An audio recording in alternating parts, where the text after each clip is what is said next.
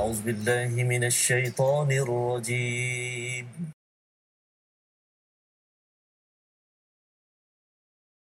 بسم الله الرحمن الرحيم. الحمد لله رب العالمين. الرحمن الرحيم. مالك يوم الدين. إياك نعبد وإياك نستعين. اهدنا الصراط المستقيم. صراط الذين أنعمت عليهم غير المغضوب عليهم ولا الضالين.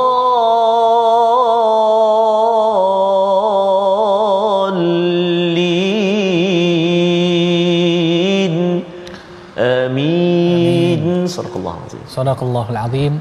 إن الحمد لله نحمده ونستعينه ونستغفره ونعوذ بالله من شرور أنفسنا ومن سيئات أعمالنا من يهده الله فلا مضل له ومن يضلله فلا هادي له أشهد أن لا إله إلا الله وحده لا شريك له وأشهد أن محمدا عبده ورسوله رب اشرح لي صدري ويسر لي أمري واحلل عقدة من لساني يفقه قولي Amma ba'd. Assalamualaikum warahmatullahi wabarakatuh. Waalaikumsalam. Apa khabar tuan-tuan dan puan-puan di luar sana? Saya doakan tuan-tuan semua sihat walafiat sentiasa ha, dan juga sentiasa bahagia. Ha, lagi-lagi lebih-lebih lagi bila kita sentiasa berdamping dengan dengan al-Quran. Jadi alhamdulillah tuan-tuan pada hari ini tuan-tuan bersama dengan saya Ustaz Muhammad Arif dalam program My Quran Time baca faham amal. Ha? Dan alhamdulillah pada hari ini saya tidak keseorangan. Ha, buat pertama kalinya saya digandingkan bersama dengan Ustaz Tarmizi Masya Allah. tanpa Ustaz Fazrul. tanpa Ustaz Fazrul, saya digandingkan bersama Ustaz Tarmizi. Allahu Ha, Akbar. uh, Ya. Assalamualaikum Ustaz. Assalamualaikum Apa khabar? Alhamdulillah Syekh Ustaz. Eh, Tuan-tuan dan eh, kita nak ucap jazakumullah khairan terima kasih banyak kepada Al-Fadhil Ustaz Dr. Uh, Dr. Muhammad Arif Musa uh, kerana dapat uh, berkongsi ilmu dengan kita uh, memandangkan uh, guru kita Al-Fadhil Ustaz Fazrul uh, sekarang sedang berada di bumi Makkah Al-Mukarramah. Alhamdulillah kita Terima banyak doakan khairan. Alhamdulillah kita doakan supaya Ustaz Fazrul Amin, ya selamat pergi Ya. selamat pulang dan insyaallah mendapat haji yang mabrur begitu juga dengan uh, jemaah para para jemaah yang Ya. yang lain Amin, ya ya jadi insyaallah uh, pada hari ini uh, tuan-tuan uh, Mhm. kita akan uh, berbincang Ya. ataupun berbicara ya tentang uh, surah al-hadid iaitu halaman yang ke 537 uh, dan juga dia bermula pada 537 sehinggalah uh, ke 538 tetapi sebelum kita pergi dengan lebih mendalam uh, apa kata kita lihat dahulu pada sinopsis uh, kumpulan-kumpulan ayat yang akan kita bicarakan sebentar lagi kalau kita lihat tuan-tuan surah al-hadid uh, jadi dia adalah surah, uh, sebuah surah madaniyah ha, yang bermula daripada ayat yang ke-537 dan bersambung ke ayat 538. Jadi bermula daripada ayat 1 sehingga ayat ke-6 maka di situ bertasbih kepada Allah Subhanahu Wa Taala di setiap saat dan sebab-sebabnya Ha?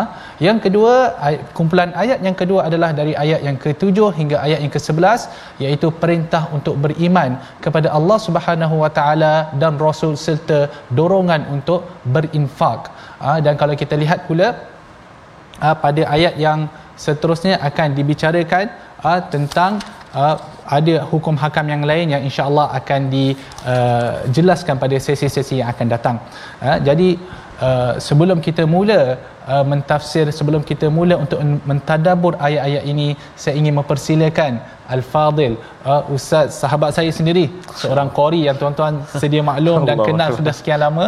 Uh, yang mana saya sebenarnya setiap kali saya mendengar dia baca tu rasa hati tu rasa sangat orang kata apa Allah tenang sangat rasa Allah bacaan dia. Akbar, jadi ustaz Allah. tolong saya nak minta saya nak mempersilakan ustaz untuk baca uh, daripada ayat 1 sehingga ayat yang ke-6 Enam, eh? ya tafadhal ya tafadhal mashkura Masya Allah Bismillahirrahmanirrahim Terima kasih kepada Al-Fadhil Ustaz Dr. Muhammad Arif Musa. Uh, Sahabat saya juga merupakan guru saya Subhanallah Guru kita semua pada hari ini. Uh, Apa khabar semuanya Ayah dan bonda Tuan-tuan dan puan-puan muslimin dan muslimah Sahabat-sahabat My Quran Time? Uh, kita bertemu pada hari ini uh, dan kita nak baca permulaan uh, ayat yang satu, ayat pertama sehingga ayat yang ke-6 surah uh, Al-Hadid dipanggil juga antaranya surah uh, Musabbihat kan yang dimulakan dengan tasbih. Antaranya ada tak silap saya doktor ada tujuh kata tak silap eh? Antaranya kan ada dimulakan dengan ni kan uh, tasbih ni kan. Uh, jadi sebelum kita baca sama-sama tuan-tuan dan puan-puan mari kita mula dulu ataupun kita baca sama-sama uh, doa kita. Subhanaka la ilma lana illa ma 'allamtana innaka antal alimul hakim. Uh, rabbi zidni ilma amin ya rab Uh, kita nak mula ayat yang pertama sehingga ayat yang keenam dengan bacaan Muratal Bayati insyaAllah eh? kita cuba jom baca sama-sama insyaAllah أعوذ بالله من الشيطان الرجيم بسم الله الرحمن الرحيم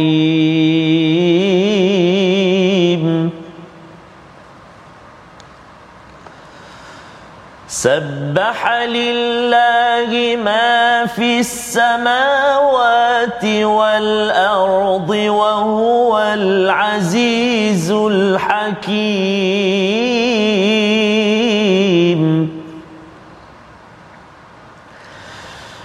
له ملك السماوات والأرض يحيي ويميت.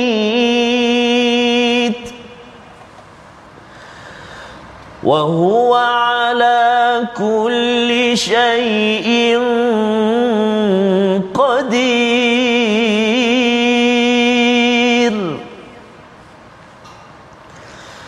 هو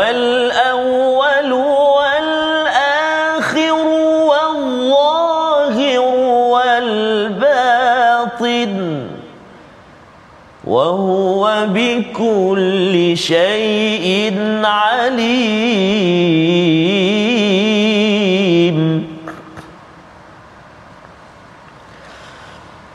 هو الذي خلق السماوات والأرض في ستة أيام.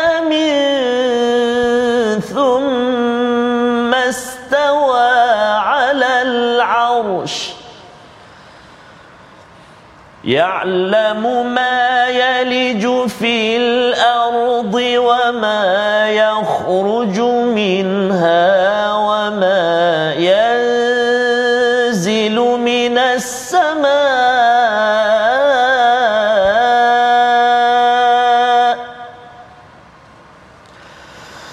وما يخرج منها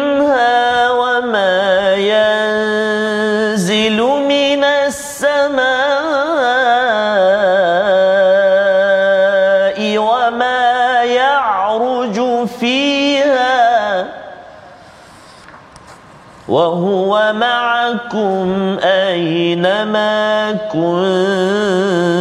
كنتم. والله بما تعملون بصير.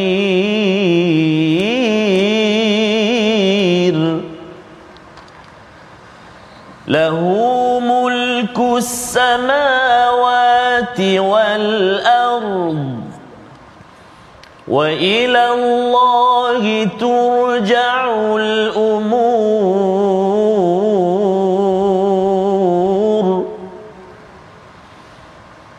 يولج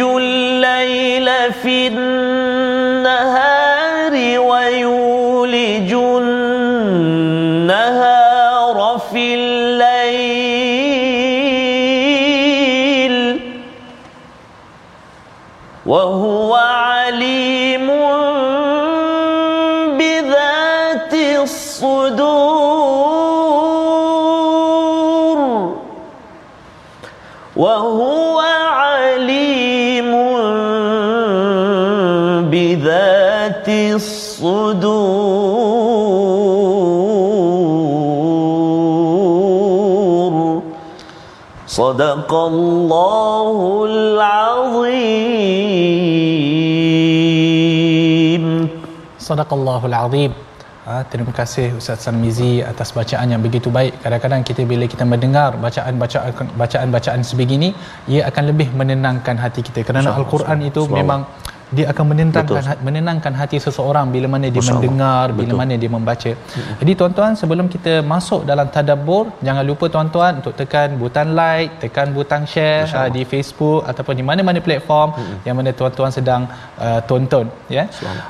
Surah al-hadid surah besi. Al-hadid tu hmm. nam, terjemahannya adalah besi Kenapa dinamakan sebagai surah Al-Hadid? Kerana disebutkan besi pada ayat yang di belakang-belakangnya Ustaz Tirmizi. Betul. Ayat yang ke-25 wa anzalnal hadida fihi ba's.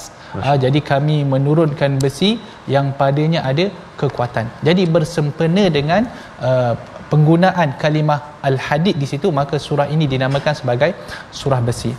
Bismillahirrahmanirrahim. Sabbaha lillahi ma fis samawati wal ard wa huwal azizul hakim.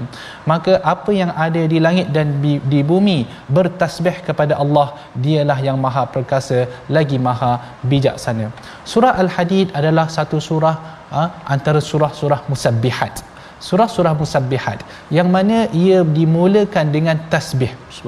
Dan menariknya ustaz, Ustaz ya. Tarmizi kalau kita hmm. lihat ya, dia ada kaitan pada ayat yang terakhir di dalam surah Al-Waqiah. Betul. Di dalam surah Al-Waqiah, ha, pada ayat ke-96 Allah Subhanahu Wa Taala berfirman fasabbih bismi rabbikal azim. Maka bertasbihlah dengan nama Tuhanmu yang agung. Kemudian bila masuk sahaja ke surah al-hadid sabbahalillahi ma fis samawati wal ard. Tengok betapa cantiknya Allah Subhanahu wa taala menyusun al-Quran. Ha? jadi di dalam ayat ini kita faham bahawa semua benda yang ada di atas langit ha? semua benda yang ada di atas bumi dan juga di langit ha? bertasbih kepada Allah Subhanahu wa taala ha?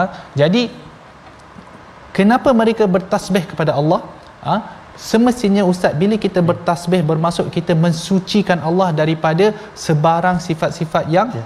yang yang lemah hmm. ataupun sifat-sifat yang tidak layak bagi Allah ha? maka disebutkan selepas itu wahuwal azizul hakim ha? kerana Allah maha perkasa lagi maha bijaksana tuan-tuan kita perlu sedar ha? bahawa segala apa yang ada di langit dan bumi mereka bertasbih kepada Allah walaupun kita tidak mendengar dan kita tidak faham.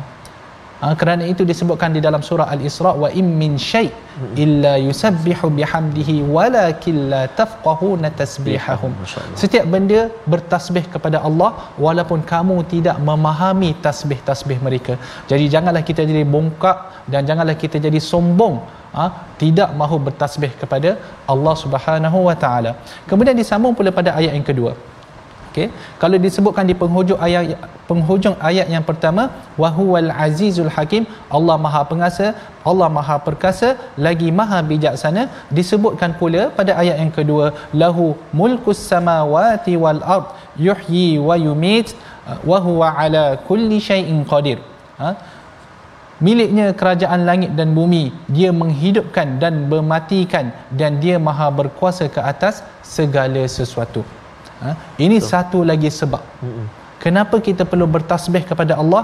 Kerana Allah memiliki segala apa yang ada di langit dan di bumi.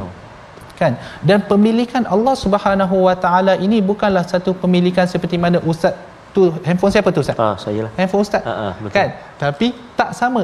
Ha, ha. Ya, handphone itu bila-bila masa saya boleh rampas, betul. saya boleh ambil, betul. boleh kena curi. Masya-Allah. Tapi betul. pemilikan Allah Subhanahu Wa Taala adalah pemilikan yang sempurna, la yunazi'uhu munazi' wa la yusyarikuhu musyarik. Yang mana tidak ada sesiapa pun yang mampu untuk nak melawan Allah Subhanahu Wa Taala dalam pemilikannya dan tidak ada sesiapa yang boleh berkongsi sama. Tidak ada ini adalah pemilikan Allah yang mutlak milik Allah Subhanahu wa taala. Yuhyi wa yumit ini satu lagi perbuatan yang ataupun perbuatan Allah Subhanahu wa taala yang tidak mampu untuk dibuat oleh sesiapa pun. Menghidupkan dan mematikan. Kan? Ha? siapa yang boleh hidupkan dan matikan tak ada Allah. siapa. Kalau doktor cuba hidupkan itu bukan kita kata menghidupkan. Ha, itu nak menyelamatkan kan? Ha-ha. contoh kalau patient Betul. tu dah pengsan apa semua doktor pakailah macam-macam itu kita tak panggil menghidupkan. Ha, kita panggil nak menyelamatkan ke kan? Ataupun nak nak memberikan treatment lah. Betul. tetapi Allah Subhanahu Wa Taala menghidupkan yang mati. Allah Subhanahu Wa Taala mematikan yang hidup yuhyi wa yumit. Tidak ada sesiapa yang mampu berbuat demikian melainkan Allah Subhanahu Wa Taala ya. Wa huwa ala kulli syai'in qadir. Dan Allah maha berkuasa ke atas setiap sesuatu. Kemudian Allah Subhanahu wa taala mula menjifatkan diri dia. Kenapa Allah menceritakan perkara-perkara ini? Ha? kerana tuan-tuan biasalah kita ni kalau orang kata kalau tak kenal maka tak cinta. Kalau kita tidak mengenali Allah dengan sifat-sifat yang dia sebutkan sendiri di dalam al-Quran bagaimana kita nak menghayati kebesaran Allah Subhanahu wa taala ya? Jadi kerana itu disebutkan dalam ayat yang ketiga huwal awwalu wal akhiru wal zahiru wal batin. Allah yang maha awal ha, yang awal Allah yang maha akhir yang zahir dan yang batin. Dalam erti kata Allah lah yang paling awal sekali. Kan? Kalau kita sebagai makhluk kita ada permulaan. Betul, betul tak? Kita mula daripada kehidupan kita di dunia bermula daripada kita dilahirkan. Betul. Kemudian pengakhiran kita bila mana kita dimatikan. Tetapi Allah Subhanahu Wa Taala tiada permulaan baginya kerana dialah yang awal. Dan dia tiada pengakhiran baginya kerana Allah Subhanahu Wa Taala maha kekal. Kalau tuan-tuan ingat lagi ha, disebutkan dalam surah Ar-Rahman kullu man 'alaiha fan. setiap apa yang ada di atas bumi akan hilang.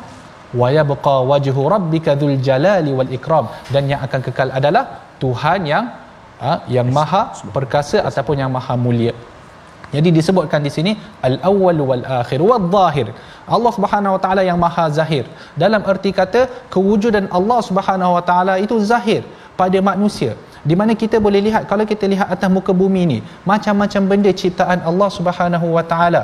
Jadi segala ciptaan-ciptaan ini menunjukkan ataupun menzahirkan kewujudan Allah Subhanahu Wa Taala. Kerana secara logik tidak ada satu ciptaan melainkan perlu kepada pencipta. Tak ada benda yang boleh terlahir dengan sendiri sahaja.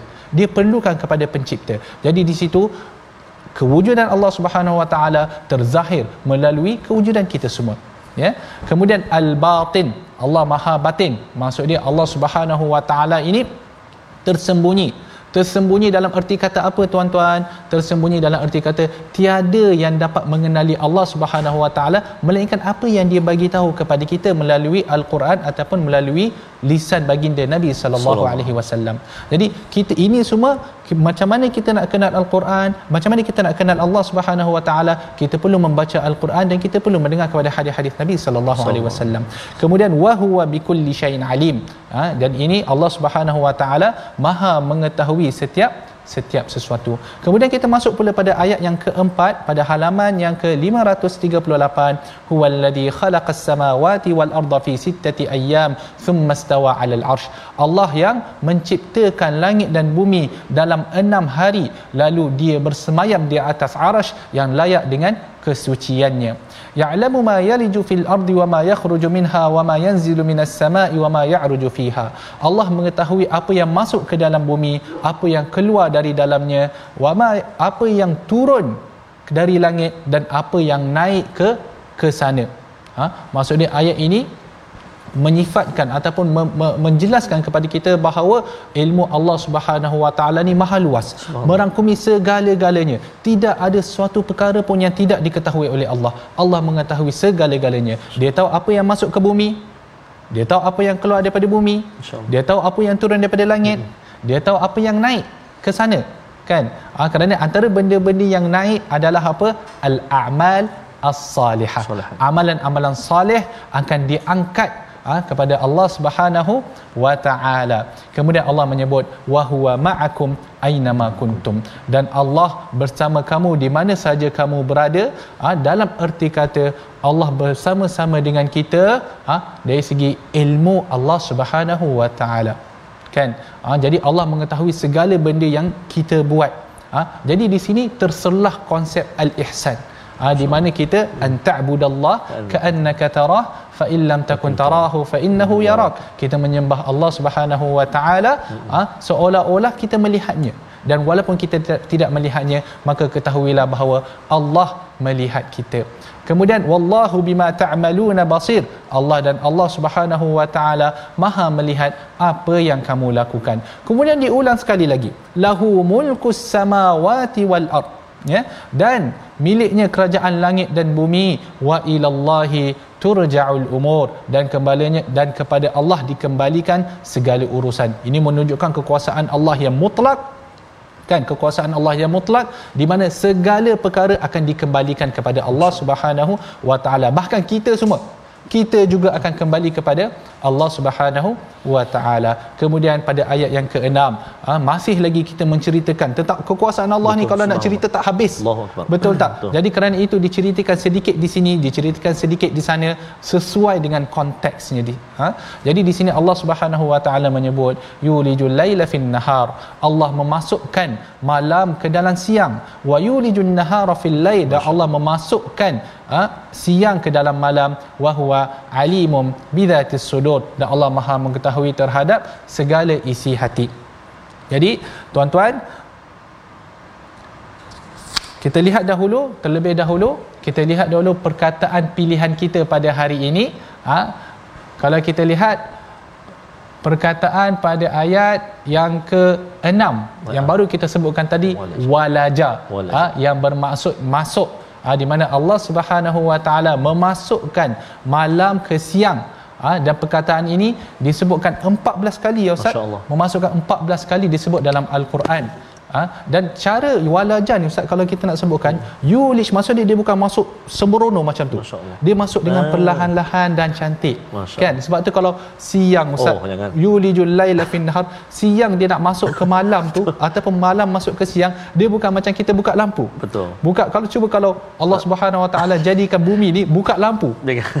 Pukul 12 tengah hari tiba-tiba tiba-tiba. Oh, tiba-tiba matahari keluar macam tu kan Betul. tak kepening oh, iya. kita jadi antara nikmat yang perlu kita syukuri adalah Allah Subhanahu Wa Taala memasukkan ya memasukkan uh, apa malam itu ke dalam siang dengan begitu cantik pertukaran tadi ya dia, pertukaran dia daripada malam tiba-tiba kita nampak ada biru Betul, sikit kan, kan, ha. kan, kan biasa kita pergi tengok apa sunset lah ha, sunrise ya. lah ya. mana cantik tu orang nak menghayati Betul. tu kehebatan Allah SWT ha, sepatutnya kena menghayati ya. kebesaran ya. Allah Betul. masalahnya dijadikan tempat tu tempat-tempat yang romantik Allah. semata kan ha, itu masalahnya ha, kadang-kadang tengok sunset tapi tak pergi solat maghrib maghrib masalah juga betul ya okay. bertambah iman lah sepatutnya ya sepatutnya kena bertambah iman. Hmm. Jadi saya rasa ha, kita perlu uh, menyedari bahawa kalimah tadi yang kita sebutkan yulijul laila fin nahar memasukkan itu adalah satu nikmat daripada Allah Subhanahu wa taala kepada kita tetapi kadang-kadang kita lupa dan alpa kita berehat sebentar ya. my Quran time baca faham amal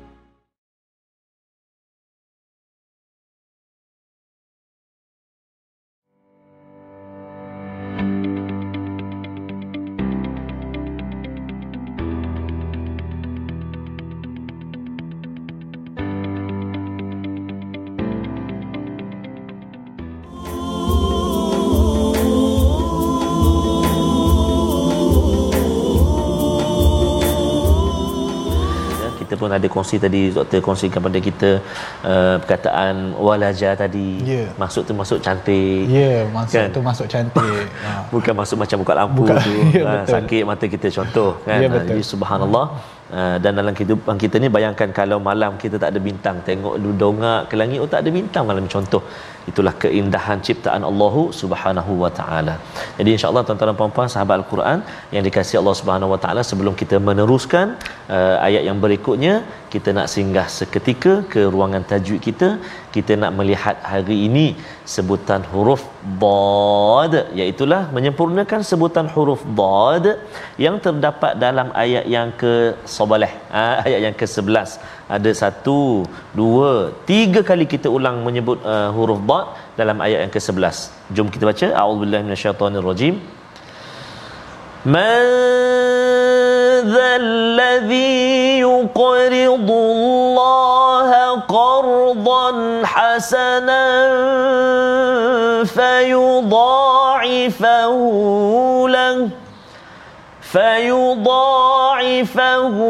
له وله أجر كريم.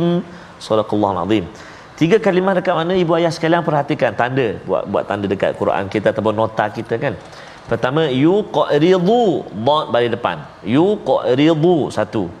Yang kedua qardan qardan tempat yang kedua. Dan tempat yang ketiga iaitu pada kalimah fayudha'ifahu fayudha'ifah baik ketiga-tiga tempat ini huruf dad ini berbaris jadi kita kena pastilah dekat mana tempat letak huruf dad iaitu tepi lidah kan? Tepi lidah bila kita sebut tu tepi lidah kita kena pada gigi geraham. Sebelah kiri atau sebelah kanan. Ikut keselesaan. Fayudha tepi lidah. Fayudha qardan yuqridu ha kan? Jangan letak hujung lidah tu jadi dal. Waladolin jadi do tepi lidah oh jadi bila kita kenal pasti dekat mana tempat keluar dia insyaallah kita belajar pula apa sifat dia ada tebal dan sebagainya jadi itu uh, ulang kaji kita sedikit untuk uh, huruf dad pada hari ini mudah-mudahan uh, ibu ayah sekarang dapat mencuba dan buat buat latihan dan dapat semak dengan guru-guru kita pula insya-Allah taala wallahu alam selamat mencuba terima kasih Silakan Ustaz. Okey. Terima kasih Ustaz Tamizi atas penjelasan yang sangat menarik tentang tajwid ya. Huruf dad ya Ustaz. Huruf dad ni memang antara huruf yang paling sukar Betul. untuk kita nak sebut mm-hmm. ya. Dulu uh, saya masih belajar masih Allah. kecil-kecil dulu Ustaz. Bila kita dengar tentang huruf dad ni mm-hmm. bila kata letak lidah saya membayangkan hujung lidah. Jadi bila nak baca tu macam mana Ustaz? Hujung lidah cuba letak sebelah tepi. Oh bahaya tak terbaca. tak terbaca. Tak terbaca. Mm-hmm. Jadi semestinya bila kita nak mengaji tentang al-Quran ni tuan-tuan walaupun telah dijelaskan oleh Ustaz Tarmizi mm-hmm. perlu kepada kita untuk bertalaki secara berdepan-depan mm-hmm. ya. Lebih-lebih lagi huruf dad adalah satu huruf yang yang sangat complicated sedikitlah berbanding dengan huruf-huruf yang lain. Okey, sekarang kita berbalik semula pada uh, halaman uh, 538 mm-hmm. uh, di mana Allah Subhanahu Wa Taala berfirman, "Aminu billahi wa anfiqu mimma ja'alakum mustakhlifina fi." Uh, iaitu berimanlah kamu kepada Allah dan Rasulnya dan infakkanlah di jalan Allah sebahagian daripada harta yang dia menjadikan kamu sebagai penguasanya ataupun sebagai amanah. Yeah kan? Ha? Falladzina amanu minkum wa anfaqu lahum ajrun kabir. Ha? Maka orang-orang yang beriman di antara kamu dan menginfakkan hartanya di jalan Allah dia mendapat pahala yang besar. Ayat ni sangat cantik subhanallah. Sangat cantik. Allah memerintahkan Allah memerintahkan kita agar kita beriman pada Allah dan rasulnya. Kemudian apakah bukti keimanan kita Apakah bukti ke- keimanan? Kita boleh masing-masing boleh kata Betul. saya beriman, saya beriman, beriman. Tetapi iman ini adalah keyakinan di dalam hati dan di dibuktikan dengan amalan. Jadi di dalam ayat ini apakah bukti keimanan? Wa anfiqu mimma ja'alakum mustakhlifina fi. Kamu infakkan daripada harta yang Allah telah jadikan kamu sebagai apa? Sebagai pentadbir. Masya kan? Mm-hmm. maksud dia sebab itu Nabi sallallahu alaihi wasallam menyebut as-sadaqatu burhan. Ah, iaitu sedekah ini adalah bukti adalah dalil keimanan kita kepada Allah Subhanahu wa taala. Tambahan pula mustakhlafin. Allah kata kita ni uh, menguasai maksud dia kita ni ustaz ustaz Termizi yeah.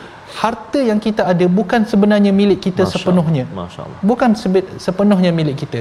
Ia adalah milik Allah Subhanahu wa taala Betul tak Ustaz? Betul Ustaz. Ha? Harta yang kita ada hari ini, contoh Ustaz Tanbizi yeah. tadi kata ada berapa 10 juta dalam bank ya Ustaz? Allah amin. amin ya rabbana. Jadi 10 juta tu kan, kalaulah Ustaz Tanbizi nanti hmm. sampai ke satu masa yeah. ha, kita semua akan pergi betul, ya Ustaz, betul. maka harta itu akan pergi ha. kepada orang lain. Betul.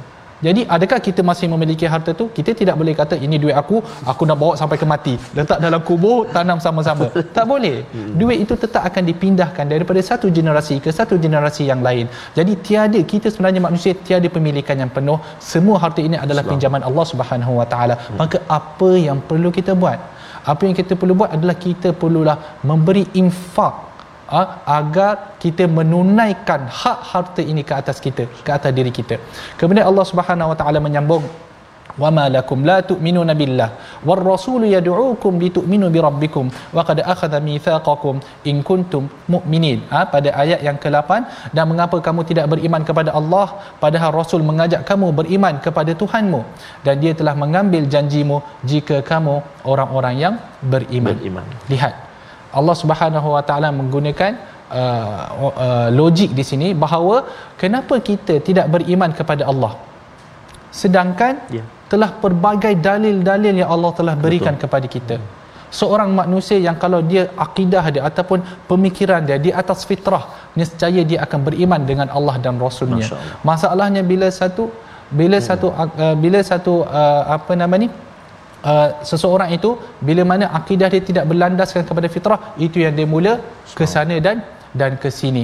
Ya? Uh, jadi tetapi sebelum kita nak pergi dengan lebih mendalam lagi uh-huh. uh, kita nak tahu apa tafsiran ni. Kerana setiap ayat itu ada kaitan-kaitan dia.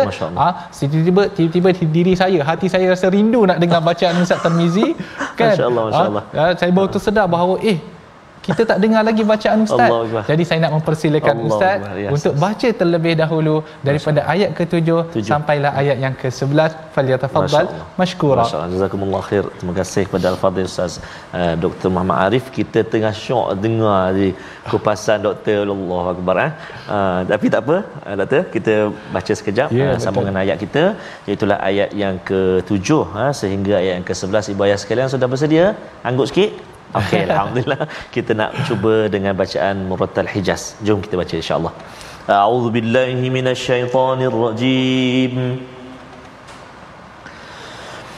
آمنوا بالله ورسوله وأنفقوا مما جعلكم مستخلفين فيه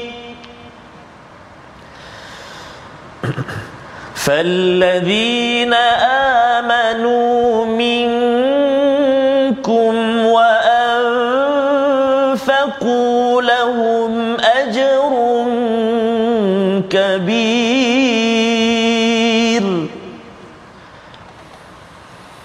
وما لكم لا تؤمنون بالله والرسول لتؤمنوا بربكم والرسول يدعوكم لتؤمنوا بربكم وقد أخذ ميثاقكم وقد أخذ ميثاقكم إن كنتم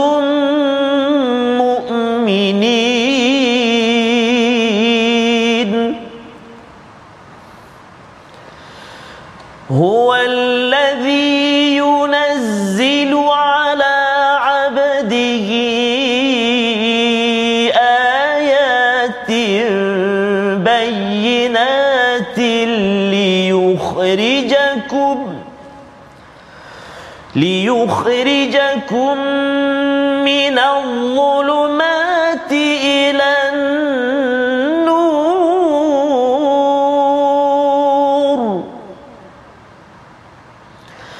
وإن الله بكم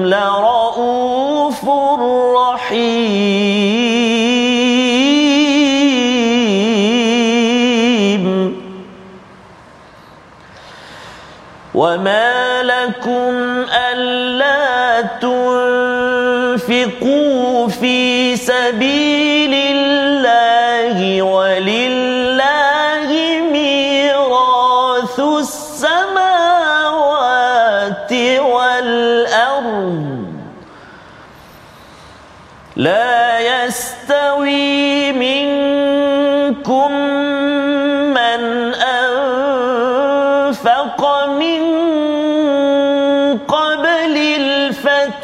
وقاتل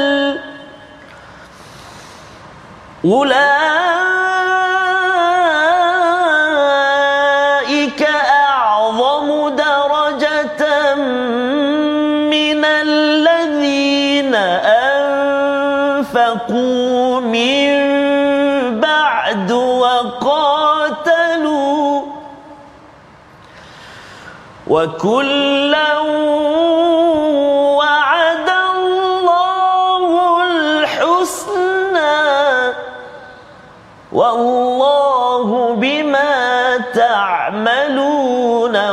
خبير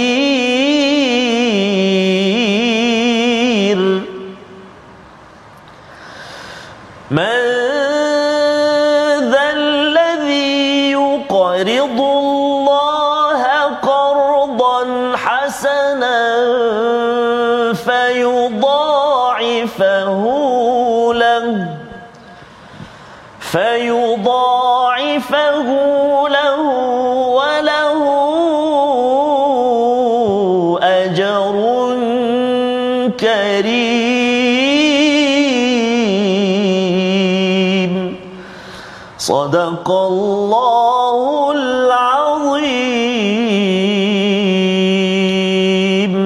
صدق الله العظيم Ayat yang keenam, aminu billahi wa rasulihi wa anfiqu mimma ja'alakum mustakhlafina fih falladhina amanu minkum wa anfaqu lahum ajrun kabir. Berimanlah kamu kepada Allah dan Rasulnya dan infakkanlah di jalan Allah sebahagian daripada harta yang dia menjadikan kamu sebagai penguasanya. Maka orang-orang yang beriman di antara kamu dan menginfakkan hartanya di jalan Allah, dia akan mendapat pahala yang besar. Kemudian Allah Subhanahu Wa Taala sambung pada ayat yang ke-8 dan mengapa kamu tidak beriman kepada Allah padahal Rasul mengajak kamu beriman kepada Tuhanmu dan dia telah mengambil janjimu jika kamu orang-orang yang beriman. Jadi ayat ini sangat menarik di mana Allah mengatakan kepada kita ha, kepada kita semua hmm. ha, kenapa kamu tidak mahu beriman kepada Allah sedangkan Rasulullah sallallahu Rasulullah sallallahu alaihi wasallam seseorang yang dikenali ramai. Hmm. Kalau di di bumi Mekah tu Allah. Rasulullah digelar sebagai Al-Amin. Al-Amin Betul tak? Rasulullah Betul. tidak akan menipu. Kan? Rasulullah tidak bukan dalam sifat dia hmm. bahawa dia menipu. Tidak kan? Ini dikenali sebelum kedatangan Islam. Namun selepas kedatangan Islam maka perbagailah tuduhan yang dilontarkan ha, kepada baginda Nabi sallallahu alaihi wasallam. maka Allah Allah mengatakan di sini wa malakum la tu'minuna billah war rasul yad'ukum pertama sekali rasul telah pun menyampaikan hmm. hujah-hujah kepada kita. Hujah-hujah yang sepatutnya membuka pintu hati kita kepada keimanan. Dan yang kedua waqad akhadha mitsaqakum dan kamu telah dan sesungguhnya Allah telah mengambil janji setia kamu. Ha? Di mana kalau kita ingat balik dalam surah di mana Ustaz? Surah ha. Al-A'raf kalau Al-A'raf. tak silap saya. Hmm. Ha, di mana kita semua telah memberikan ha. janji setia kita kepada Allah Subhanahu Wa Taala ha, bahawa kita mengiktiraf Allah hmm. sebagai Tuhan. Maka mengapa kita pergi menyembah yang yang lain? In kuntum mu'minin jika kamu adalah orang-orang yang yang beriman. Ha? Ada juga para ulama yang menyebut al-mithaq ke sini iaitu perjanjian di sini merujuk kepada perjanjian bai'ah hmm. para sahabat dengan Nabi sallallahu alaihi wasallam.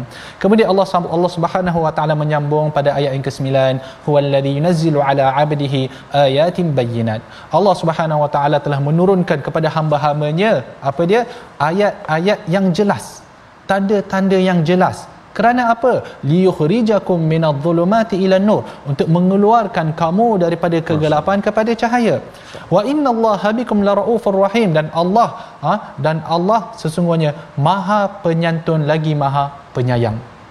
Okey? Di sini kalau boleh saya nak fokus sedikit pada ayat rauf tu. Rauf penyantun. Sebenarnya para para ulama Melayu kita ustaz yeah. bila nak terjemahkan rauf ini tidak kita tidak jumpa perkataan hmm. yang sesuai. Sebenarnya untuk nak terjemah kerana bahasa Arab ni adalah satu bahasa yang sangat tinggi ustaz. kan? Jadi apa yang kita boleh keluarkan di sini adalah maha penyantun. Hmm. kan? Kalau kita baca tafsiran dia Allah Subhanahu Wa Taala pada hakikatnya tidak ingin ha, berlaku sebarang mudarat kepada kita. Itu rauf rafah. Allah Subhanahu Allah Subhanahu Wa Taala tidak ingin sebarang mudarat berlaku kepada kita kan kerana itulah huwallazi dia telah menurunkan ayat-ayat petanda-petanda agar kita semua tidak berada dalam kegelapan kekufuran bahkan kita semua boleh keluar ha, dan memeluk Islam dan hidup dengan dengan ajaran Islam dan hidup di dalam cahaya yang Allah Subhanahu Wa Taala turunkan kepada kita. Ini menunjukkan satu sifat Allah Subhanahu Wa Taala yang sangat-sangat orang kata apa ya Ustaz? Macam mana kita nak kata rauf ni itulah masalah Betul. Ah, bahasa Melayu kita bila tak sampai ke standard bahasa Arab memang menjadi satu kesukaran sebenarnya ustaz ya. untuk kita nak menterjemahkan al-Quran. Jadi tuan-tuan, terjemahan al-Quran ni bukan mudah-mudah kita boleh buat tuan-tuan. Ah, dia memerlukan kepada ilmu yang sangat tinggi, ya. Kemudian Allah Subhanahu Wa Taala sambung pula pada ayat yang ke-10. Wa ma lakum wa ma lakum alla tunfiqu fi sabilillahi walillahi mirathus samawati wal ardh ya dan mengapa kamu tidak menginfakkan harta kamu di jalan Allah subhanallah. Ditekankan sekali lagi tentang infak. Tuan-tuan kita ni berada dalam 10 ha, hari awal, ya. awal Zulhijjah. Antara hari-hari yang sangat disukai oleh Allah Subhanahu wa taala. Kan? Ha, jadi pada 10 awal Zulhijjah ni tuan-tuan kalaulah tuan-tuan selain daripada kita semua sudah insya-Allah uh, bercadang untuk menunaikan korban maka kita berinfaklah Ya, juga tuan-tuan. Ada banyak tabung-tabung infak di luar sana bahkan boleh juga infak di tabung gerakan al-Quran kita ya ustaz? Ya, kan? Ha, dan juga tuan-tuan kalau nak wakafkan maka inilah peluangnya. Pada hari yang pada hari 10 hari yang pertama Zulhijjah kerana amalan-amalan kita insya-Allah akan digandakan pahalanya kan? Bahkan ada ulama yang khilaf hmm. mengatakan yang mana lebih afdal 10 ha- malam terakhir Ya. atau 10 hari yang pertama awal Zulhijjah.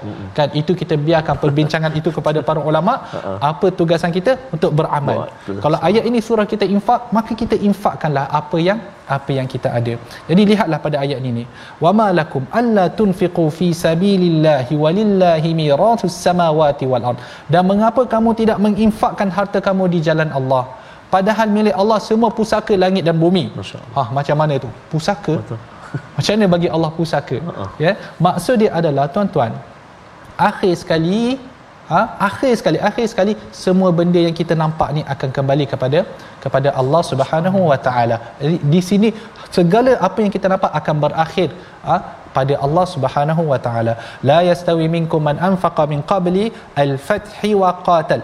Ha, maka tidak sama ha, tidak sama uh, disebutkan di sini tidak sama bagi orang yang menginfakkan hartanya di jalan Allah di antara kamu dan berperang sebelum penaklukan kota Mekah.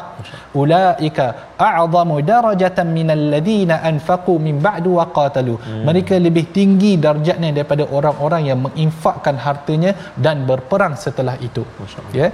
Ayat ini menjelaskan bahawa kita ni kita Allah Subhanahu Wa Taala dia melihat amalan kita dengan begitu detail. Allah Subhanahu Wa Taala Maha Adil. Dia tidak pukul rata semua sama. Tak. Kerana apa? Kalau ayat ni merujuk kepada para-para sahabat, kita boleh lihat. Ada setengah para sahabat mereka beriman sebelum Ya. penaklukan kota Mekah. Ha-ha. Dan mereka ini golongan yang kita katakan telah menempuh Ya, pelbagai ujian. subhanallah. Mereka disiksa, hmm. mereka dibunuh, harta mereka dirampas, Betul. mereka terpaksa berhijrah. Hmm. Kan? Ha, semestinya Allah Subhanahu Wa Taala akan memberikan kepada mereka kelebihan yang banyak berbanding dengan para-para sahabat yang yang ber, yang beriman selepas penaklukan kota Mekah. Ha, tetapi cakaplah macam mana pun mereka adalah golongan para sahabat para sahabat ni adalah golongan yang sangat mulia diberikan kemuliaan oleh Allah Subhanahu Wa Taala. Cukuplah kemuliaan itu kita mereka dapat berdamping dengan baginda Nabi sallallahu alaihi wasallam. Ya? Dan mereka semua para-para sahabat semua diredai oleh Allah Subhanahu Wa Taala dan ini dirakamkan di dalam al-Quran. Jangan ada mulut kita yang ada sedikit pun perkataan yang memperkecilkan ah, para-para sahabat. Sebab itu Nabi sallallahu alaihi wasallam menyebut la tasubbu ashabi. Jangan kamu mencela sahabat-sahabatku. Kan? Kalaulah kita berinfak ha? Mithla jabal uhud zahaban. Kita berinfak setinggi setinggi jabal uhud bukit uhud daripada harta emas. Maka dia tidak akan sampai ke ni secupak ataupun uh, separuh cupak daripada apa yang diinfakkan oleh para-para sahabat. Subhanallah. ini menunjukkan makam para sahabat yang sangat tinggi. Wa kullu wa'adallahu husna dalam pada itu juga setiap orang setiap golongan itu Allah menjanjikan masing-masing kebaikan. Wallahu bima ta'maluna khabir. Dan Allah Maha teliti terhadap apa yang kamu kerjakan. Dan akhir sekali Allah menyebut man dzalladzi yuqridullaha qardan hasana. Barang siapa yang meminjamkan. Menarik ustaz Ya. pinjam eh Barang siapa yang meminjamkan kepada Allah dengan pinjaman yang baik, maka Allah akan mengembalikannya Masya berlipat kali ganda untuknya Allah. dan baginya pahala yang mulia. Ya. Jadi alhamdulillah, mari kita lihat terlebih dahulu uh, resolusi kita pada hari ini. Ha, kalau kita lihat ha, apakah tindakan apakah uh, refleks kita ataupun tindakan kita? Yang pertama kita perlu memperbanyakkan tasbih kepada kepada Allah Subhanahu Wa Taala sebagai tanda kedekatan diri takarrub kepada yang Maha Pencipta. Yang kita sebutkan tadi sifat-sifatnya yang begitu banyak ya memiliki harta dan uh, memiliki langit dan bumi menciptakan langit dan bumi uh, ilmu dia mengatasi segala-galanya ilmu dia meliputi segala apa yang kita tahu ya. Kemudian yang kedua adalah berinfak dengan konsisten kerana ia pelaburan terbaik dunia dan akhirat. Ini yang kita sebutkan tadi uh, pinjaman. Pinjaman. setiap apa yang kita infak itu adalah pinjaman. Dan akhir sekali ikhlas dalam setiap pemberian kerana dalam rezeki kita adanya rezeki orang lain. Maka dengan itu berakhirlah uh, sesi tadabbur kita pada hari ini. Dan saya ingin mempersilakan Ustaz Termizi kita untuk membaca doa. Falyatafaddal mashkura. Terima kasih kepada Ustaz Dr. Arif. A'udzubillahi minasyaitonirrajim. Bismillahirrahmanirrahim. Alhamdulillahi rabbil alamin. Wassalatu wassalamu ala asyrafil anbiya wal mursalin wa ala alihi wa sahbihi ajma'in. Allahumma salli ala sayyidina Muhammad wa ala ali sayyidina Muhammad. Allahumma ya Allah wa ya Rahman wa ya Rahim di saat yang penuh barakah ini ya Allah. Di hari 10 hari awal Zulhijjah yang penuh barakah ini ya Allah kami menadah tangan memohon ke hadratmu ya Allah agar diampunkan dosa-dosa kami dosa mak ayah kami dosa ibu ayah mertua kami muslimin muslimat mukminat birahmatika ya arhamar rahimin Ya Allah, Ya Rahman, Ya Rahim Jadikan kami hamba-hambamu yang mana senang hati kami untuk berinfak pada jalanmu Ya Allah. Jangan kau jadikan kami ini hamba-hambamu yang terlalu cintakan dunia. Menjauhkan kami dengan akhirat Ya Arhamar Rahimin. Selamatkan Ya Allah saudara mara kami yang kini berada di tanah suci Ya Arhamar Rahimin Makkah dan juga Madinah. Wa sallallahu ala Sayyidina Muhammad وعلى آله وصحبه وبارك وسلم والحمد لله رب العالمين تقبل الله منكم Inna minkum taqabbal ya karim. Alhamdulillah tuan-tuan dan puan-puan sahabat Al-Quran dikasihi Allah Subhanahu wa taala. Kita belajar hari ini banyak kali kita dengar perkataan infak, infak, infak. Jadi kita nak mengajak ibu ayah semuanya, tuan-tuan dan puan-puan bersama-sama kita aktifkan akaun infak kita, wakaf kita bersama dengan tabung gerakan Al-Quran untuk kita sebarkan Al-Quran, untuk kita menghidupkan masyarakat ataupun ummah yang bersama dengan Al-Quran, belajar dan belajar Al-Quran dan juga apa juga program-program berkaitan dengan Al-Quran insya-Allah taala jemput untuk sama-sama infak ha, dan juga wakaf pada tabung gerakan Al-Quran. Jadi Ustaz kata kita dapat akhir pada hari ini. Ya ya. Besok ada lagi kan? Insya-Allah. Insya-Allah. InsyaAllah Jadi teruskan uh, bersama dengan My Quran Time Baca, Faham dan Amal faham, Dan amal. jangan lupa untuk ikuti ulangan malam ini Dan juga pada pagi besok Dan pastinya besok kita akan bersama dalam halaman yang baru Pastinya dalam My Quran Time Baca, Faham dan Amal InsyaAllah Apa lagi Assalamualaikum